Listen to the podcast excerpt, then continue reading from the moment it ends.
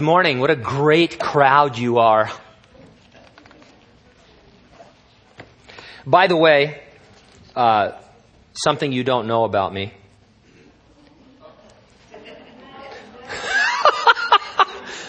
I collect church bulletins, not ours. If you're ever uh, apostate, I mean, visiting another church, uh, you know, out of the area, uh, on vacation, uh, bring me a bulletin. I get all excited. About, I mean, you know, little thing. Coffee and church bulletins really excite me. Uh, you know, and, and that's, that's my hobby. I make different types of coffee, different types of ways, and I read old church bulletins. I mean, they're, you should try it sometime. But uh, anyway, so if you ever have a church bulletin, I get really excited about that. We, we see what other churches are doing, get ideas, and, and uh, it's a lot of fun. Um, you, you, probably are thinking uh, he's making that up, but uh, it's true. I have a whole drawer full of them. They're really fun. When I get really discouraged, I go back through them and. No, I'm just kidding. All right. Um, Joshua chapter 8, verses 1 through 29. That's our text this morning. The topic the Israelites execute God's unusual battle strategy against Ai while Joshua holds up the spear for them all to see. The title of our message, Spear Me the Details. And so let's read the text.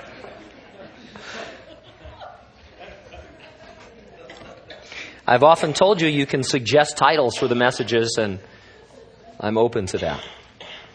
Now the Lord said to Joshua, Do not be afraid nor be dismayed. Take all the people of war with you and arise, go up to Ai. I have given into your hand the king of Ai, his people, his city, and his land. And you shall do to Ai and its king as you did to Jericho and its king. Only its spoil and its cattle you shall take as booty for yourselves. Lay an ambush for the city behind it.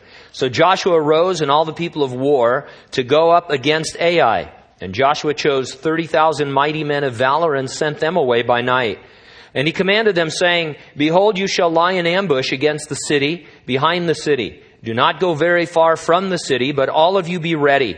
Then I and all the people who are with me will approach the city, and it will come about when they come out against us at, as at the first, then we shall flee before them. For they will come out after us till we have drawn them from the city. For they will say, They are fleeing before us as at the first. Therefore we will flee before them. Then you shall rise from the ambush and seize the city, for the Lord your God will deliver it into your hand. And it will be when you have taken the city that you shall set the city on fire. According to the commandment of the Lord you shall do. See, I have commanded you. Joshua therefore sent them out and they went to lie in ambush and stayed between Bethel and Ai on the west side of Ai. But Joshua lodged that night among the people. Then Joshua rose up early in the morning and mustered the people and went up, he and the elders of Israel, before the people to Ai. And all the people of war who were with him went up and drew near. And they came before the city and camped on the north side of Ai. Now a valley lay between them and Ai. So he took about 5,000 men and set them in ambush between Bethel and Ai on the west side of the city. And when they had set the people, all the army that was on the north of the city and its rear guard on the west of the city, Joshua went that night into the midst of the valley. Now it happened when the king of Ai saw it, that the men of the city hurried and rose early and went out against Israel to battle, he and all his people, at an appointed place before the plain. But he did not know that there was an ambush against him behind the city. And Joshua and all Israel made as if they were beaten before them and fled by the way of the wilderness. So all the people who were in Ai were called together to pursue them. And they pursued Joshua and were drawn away from the city. There was not a man left in Ai or Bethel who did not go out after Israel. So they left the city open and pursued Israel. Then the Lord said to Joshua, Stretch out the spear that is in your hand toward Ai. Give it into your hand. And Joshua stretched out the spear that was in his hand toward the city. So those in ambush arose quickly out of their place. They ran as soon as he had stretched out his hand, and they entered the city and took it and hurried to set the city on fire. And when the men of Ai looked behind them, they saw, and behold, the smoke of the city ascended to heaven. So they had no power to flee this way or that way, and the people who had fled to the wilderness turned back on the pursuers. Now, when Joshua and all Israel saw that the ambush had taken the city, and that the smoke of the city ascended, they turned back and struck down the men of Ai. Then the others came out of the city against them. So they were caught in the middle of Israel, some on this side and some on that side, and they struck them down so that they let none of them remain or escape. But the king of Ai they took alive and brought him to Joshua. And it came to pass when Israel had made an end of slaying all the inhabitants of Ai in the field, in the wilderness, where they pursued them, and when they all had fallen by the edge of the sword until they were consumed, that all the Israelites returned to Ai and struck it with the edge of the sword. So it was that all who fell that day, both men and women, were 12,000, all the people of Ai. For Joshua did not draw back his hand with which he struck out the spear until he had utterly destroyed all the inhabitants of Ai. Only the livestock and the spoil of that city Israel took as booty for themselves, according to the word of the Lord, which he had commanded Joshua. So Joshua burned Ai and made it a heap forever, a desolation to this day. And the king of Ai he hanged on a tree until evening and as soon as the sun was down, Joshua commanded that they should take his corpse down from the tree, cast it at the entrance of the gate of the city, and raise over it a great heap of stones that remains to this day. Let's pray together. Lord, as always, we understand this to be a literal and true history of a conquest of the city, city of Ai, and the destruction of its army and its uh, inhabitants, along with the men and women of Bethel. But as always, we know that it is written for our learning, our knowledge, that there are types and uh, pictures in it for us, Lord, to help us in our own time of battle against supernatural enemies here in the last days. I pray that you would cause our attention to be drawn to those things that are most needful. And uh, Lord, that your Holy Spirit would be here ministering from heart to heart. We thank you and praise you. We agree in Jesus' name. And everyone said, Amen. Joshua was not Joshua's original Hebrew name. Forty years prior, at the border of the Promised Land, twelve men were selected to go in and spy out the land. Among those listed in the Old Testament book of Numbers was Hoshea, the son of Nun. A few verses later, you read, Moses called Hoshea, the son of Nun, Joshua. The two names are very similar. Hoshea in the Hebrew means, may Jehovah save. Joshua means, Jehovah is salvation. The name change grows in significance once you realize that the name Jesus is the Greek form of the Hebrew Joshua. It seems God instructed Moses to change Hoshea's name to Joshua so future generations would see him as a type or a picture of Jesus Christ. Joshua stands out as a type of Jesus in this victory at Ai. I see the type in the mention of the spear. The mention of the spear in connection with Jesus immediately takes your mind to the cross upon which he died on Calvary. To be absolutely certain the Lord was really dead, the Roman soldier pierced his side with a spear. Jesus is your Joshua. The spear that pierced him is just as significant for us in our battles as was the spear Joshua held for the Israelites at Ai. I'll organize my thoughts around two points. Number one, your Joshua shows you the spear in your battles. And number two, your Joshua sustains the spear in your battles. First of all, in verses 1 through 17, your Joshua shows you the spear in your battles. Even before you read the conclusion here of this battle in chapter 8, you know that once Joshua stretched out the spear, victory over Ai was assured. The Israelites could see him and they drew their strength and confidence from his stance with the spear. If you are in a battle or the next time you are, you need to see Jesus speared. Once you do, victory is assured. Now, what do I mean? I mean that Jesus took the spear on the cross to defeat our enemies. Our enemies are summarized in Scripture as the world, the flesh, and the devil. Each of them was utterly defeated as Jesus died on the cross. The world is utterly defeated at the cross. You read in Galatians chapter 6 verse 14, but God forbid that I should boast except in the cross of our Lord Jesus Christ, by whom the world has been crucified to me. The world has been crucified, it is defeated at the cross. Your flesh is utterly defeated at the cross. Romans chapter 6 verse 6 knowing this that our old man was crucified with him, that the body of sin, the flesh, might be done away with, that we should no longer be slaves of sin. And so your flesh, your propensity to sin, these drives and desires and habits that tend towards sin, they have been defeated at the cross. The devil is utterly defeated at the cross. Colossians 2:15 says having disarmed principalities and powers. And he's speaking of demonic principalities and powers. It says Jesus made a public spectacle of them, triumphing over them in the cross. When that Roman spear pierced the Lord, showing him to be really dead, your enemies were utterly defeated. Now, the funny thing about defeated enemies is oftentimes they fight on. The armies of Ai and Bethel were already defeated. They were defeated in verse 1 before this battle ever began. Still, they fought on, and the Israelites had to engage them using God's strategy. It's the same way with the world, the flesh, and the devil. They fight on after you become a Christian, and we must engage them. We engage them with what might be called the strategy of the cross. The cross that defeats your enemies seems foolish and weak against them. The cross is, and I quote from 1 Corinthians chapter 1, foolishness to those who are perishing, but to us who are being saved, it is the power of God. When Jesus was crucified, his enemies gloated, thinking they had defeated him once for all. His closest disciples doubted and scattered. But his death on the cross as your sacrifice and substitute was the final blow against sin and death for all who would believe in him.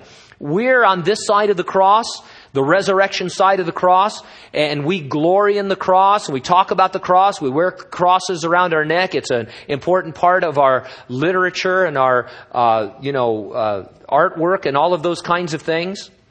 But in reality, the cross, this, uh, uh, this instrument of execution, is really an instrument of weakness and shame and foolishness to the world. If you told somebody in the world, how are you going to overcome these problems and these difficulties? You say, I'm going to go the way of the cross. I'm going to die to myself and, and get into all of that. You are seen as foolish.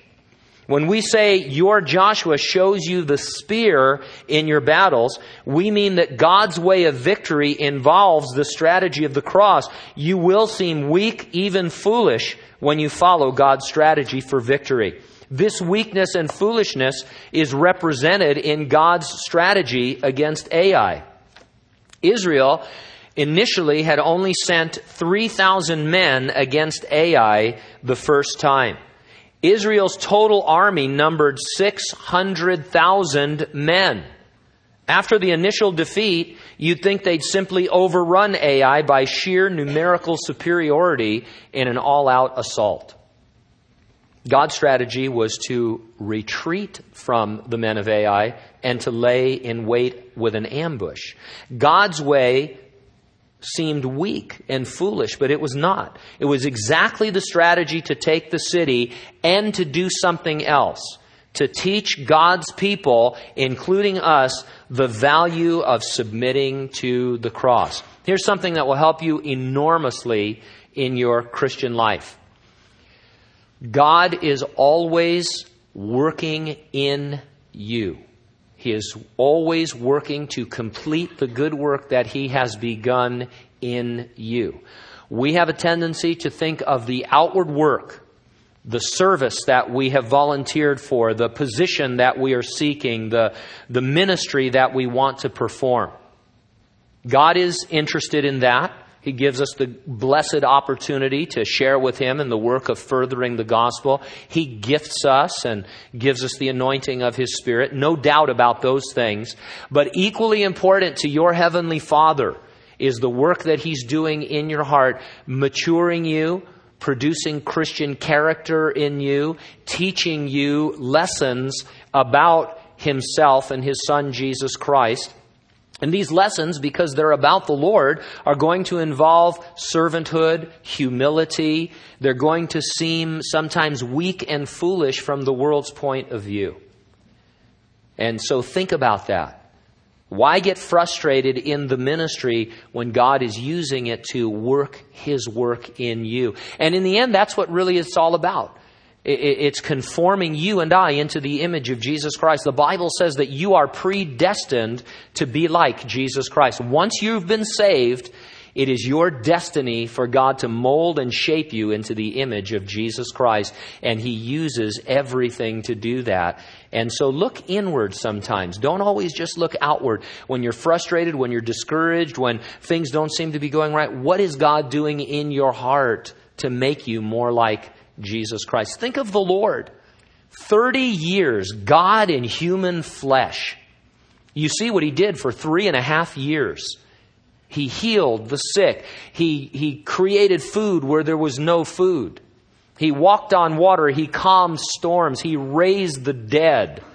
The deaf received their hearing. The, the blind received their sight. The dumb could speak again. But for 30 years, he lived in relative obscurity in the worst village in the entire Holy Land, Nazareth. So much so that they would say, Can anything come out of Nazareth? It, uh, and yet, there, Jesus learned obedience to his heavenly Father. In a sense, he was prepared for that ministry. Can we expect any less? Now, in verses 3 through 13, you read a detailed account of the battle plan. There's some confusion among scholars as to the exact deployment of the Israelite troops, and some of this chapter is not necessarily in chronological order. So commentators and scholars have a hard time getting a handle on this. Some commentators see a deployment of three forces 30,000 sent to ambush, the main body of 500 uh, 70,000 coming out against Ai and then retreating, and 5,000 sent to guard against enemy reinforcements from Bethel. Other commentators think it's ludicrous that the 12,000 men of Ai, or however many fighting men there were, would go out against a force of 570,000, even if they were retreating. And so they see a different deployment. I learned a long time ago that in an area that's not essential, it's not an essential doctrine. If guys a lot smarter than me disagree, then I probably am not going to be able to figure it out. And it's not really all that necessary to figure out because in any scenario, the armies of Israel seemed weak and foolish, and that's the point that this strategy is making. Whatever the exact deployment of troops, it was a weak and foolish strategy. Retreat and ambush are not the tactics of a well oiled military machine.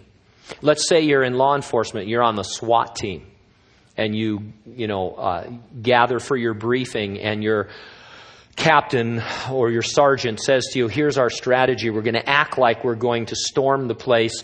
But then at the last minute, as soon as they open like the window shade, the, you three guys in the front, you, you know, strong V-shaped guys that say police, you know, across, I want you to turn and run screaming like little babies or like women. And, and that will uh, draw their, them out and then we will ambush them from the rear. Yeah, sure. No, we're going in strong and hard. We're, we're going to blow that place up. I mean, so this is, this is the, the strategy that God has is a very unusual strategy when you're 600,000 fighting men against a force of less than 12,000. Often I want to act or react as I've been taught by the world. My flesh rises up to express itself all the time. The devil incites me. But then the indwelling Holy Spirit shows me the cross where my Savior died. We, we don't always see it because we're, you know, we're too busy in the world or with our flesh or whatever. Uh, we're not really listening to the still small voice of the Spirit, but I think one of his primary goals is to show me the cross and the power of the cross in my life.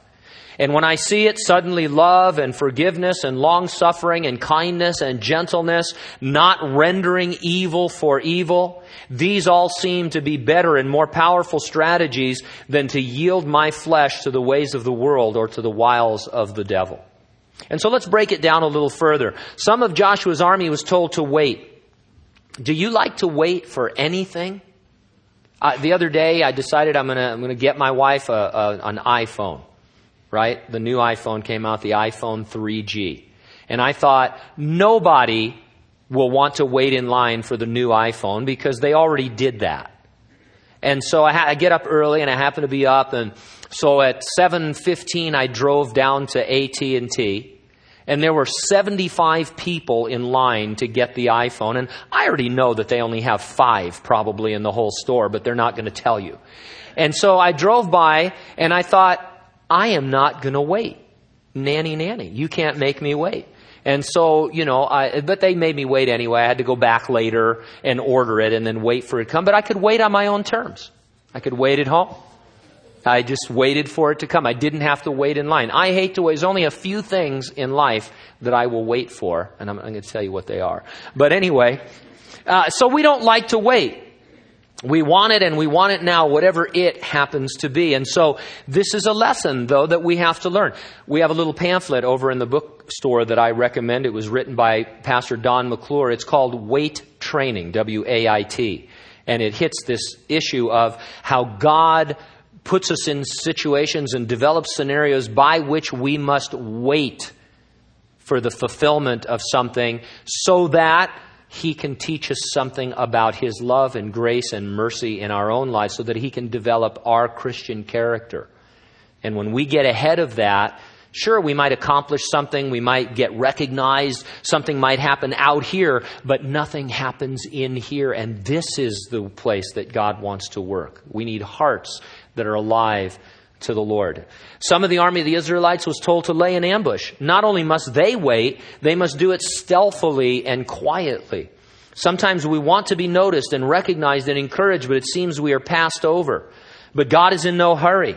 He's always completing the good work He began in you. Waiting in obscurity can be more important to the final outcome of your Christian character than anything else. Some of the army was told to retreat as if they'd been defeated. None of us likes to appear to be retreating.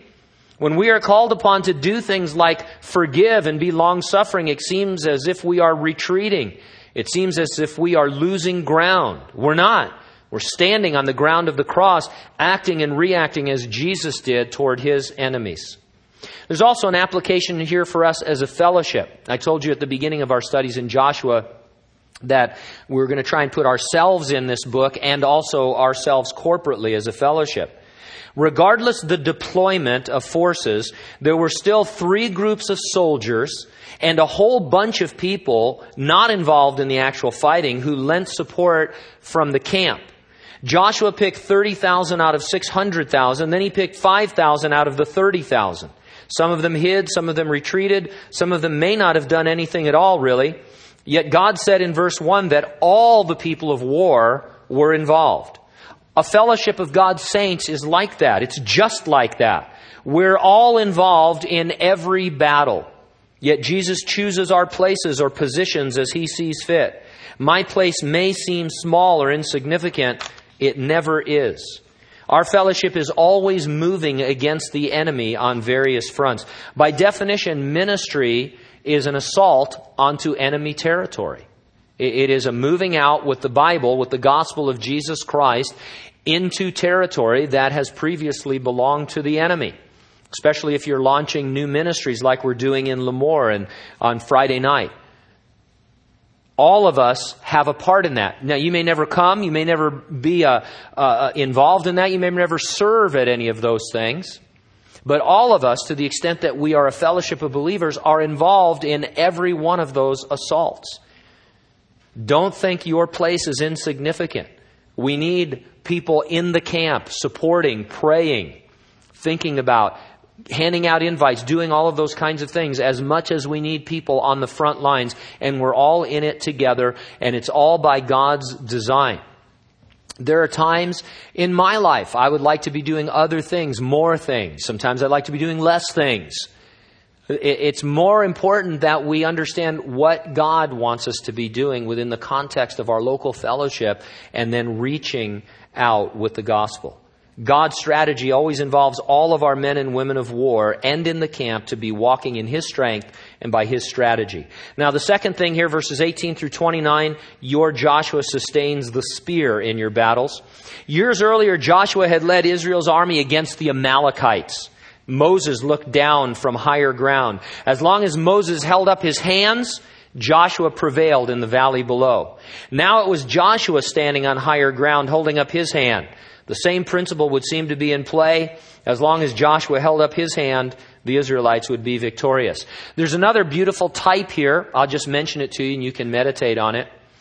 If you're familiar with the story of Moses, and you probably are, it's a famous story, you know that Moses tired and he couldn't keep his hands up on his own.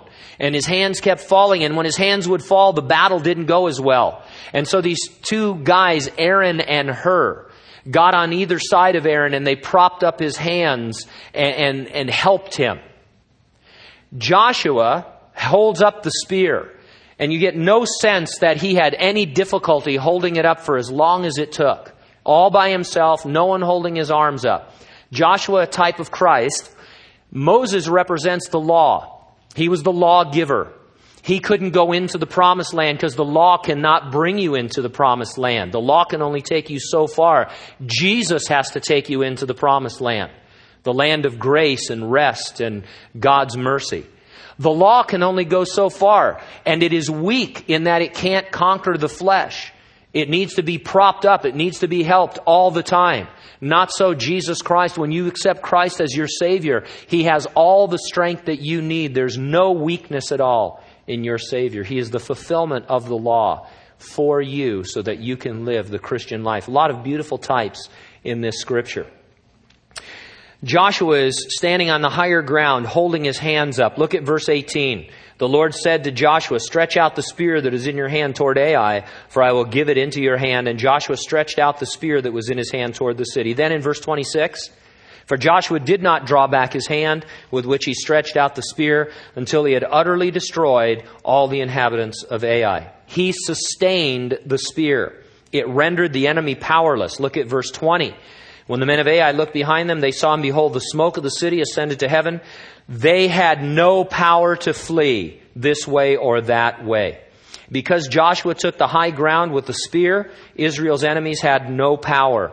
Because Jesus took the high ground of Calvary, your enemies have no real power. Now, at some point, the men of Bethel joined the men of Ai. It was a bad day for them. Uh, they too were wiped out. And then much is made of the death of Ai's king. Let's look at verses 23 and 29. But the king of Ai they took alive and brought him to Joshua. Then in verse 29, and the king of Ai he hanged on a tree until evening. And as soon as the sun was down, Joshua commanded that they should take his corpse down from the tree, cast it at the entrance of the gate of the city, and raise over it a great heap of stones that remains to this day. Boy, those people were brutal. People in the modern world are brutal as well. On April 2nd, 1945, the body of executed Italian leader Benito Mussolini was taken to the Piazzale Loreto in Milan. He was hung upside down on meat hooks from the roof of an Esso gas station. While he was there, his body was stoned and otherwise abused by passersby. I've um, occasionally I'll hear or read something about people who are, are definitely against the death penalty. I mean, under any circumstances. But I've, I've read and seen where some of them have said if we catch Osama bin Laden, they want him executed.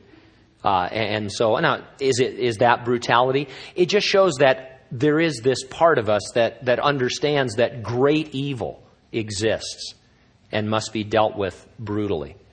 Now, we previously quoted the verses that speak of the world and the flesh and the devil being crucified. The picture for us here in this brutal, final treatment of Ai's king is that we need to see the world and the flesh and the devil that way. Not as just, you know, rendered inoperative or, or not as we're stronger than them. We need to understand that when Jesus died on the cross, those three enemies were crucified in a brutal way on the cross so that they have no power over us as believers. Do they still engage us in battle? Absolutely. Do we still fail? Yes, we do. Why? Because we yield to their influence. We're drawn by the world. We allow the devil to use the world to get us off track. We yield to our flesh. And that's the whole point of Romans 6, 7, and 8 is that we don't have to yield to these things, but we do. And the point of this, and that's why this is so graphic, is the word I would use, is that when I am tempted by the world, by the flesh, by the devil, I need to understand that they are no more alive. They have no more power over me than the dead king of Ai who was hung all day and then thrown in front of the gate of that city that was destroyed and a heap of rocks built over him. You know, the Christian life, a lot of what we do is information, and it's important information. You have to teach the Word of God, you have to have the right information. But then a lot of times we think, okay, now how exactly do I apply that? And the application is what we would call transformation. It is realizing things that are true and then just walking in their power. There's no steps 1 through 12 or 1, 2, and 3 for how to apply the cross. There's just the realization that I don't have to sin anymore because my flesh was crucified on the cross. Do I sin? Yeah. What happens when I do? I yield. I yield to my enemy.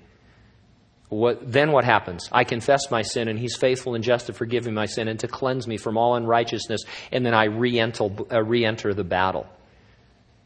And this is why we need to, in a sense, return to the cross.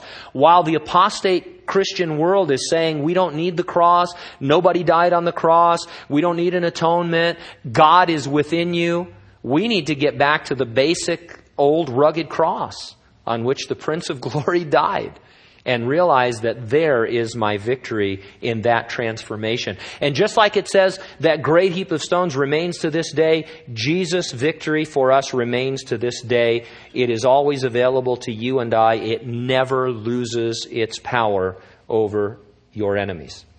I ran across some phrasing this week in my research that might help us put this in perspective. Maybe it'll be helpful to some of you. People talk a lot about the power of positive thinking. Have you, you're familiar with that phraseology? When I was in sales, every year I was forced to go to a PMA conference, positive mental attitude.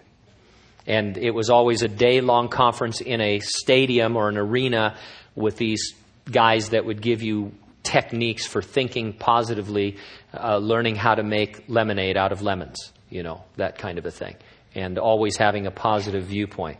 There are about a million, different definitions of, and techniques about positive thinking.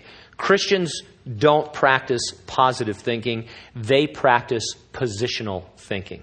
You realize your position is in Christ.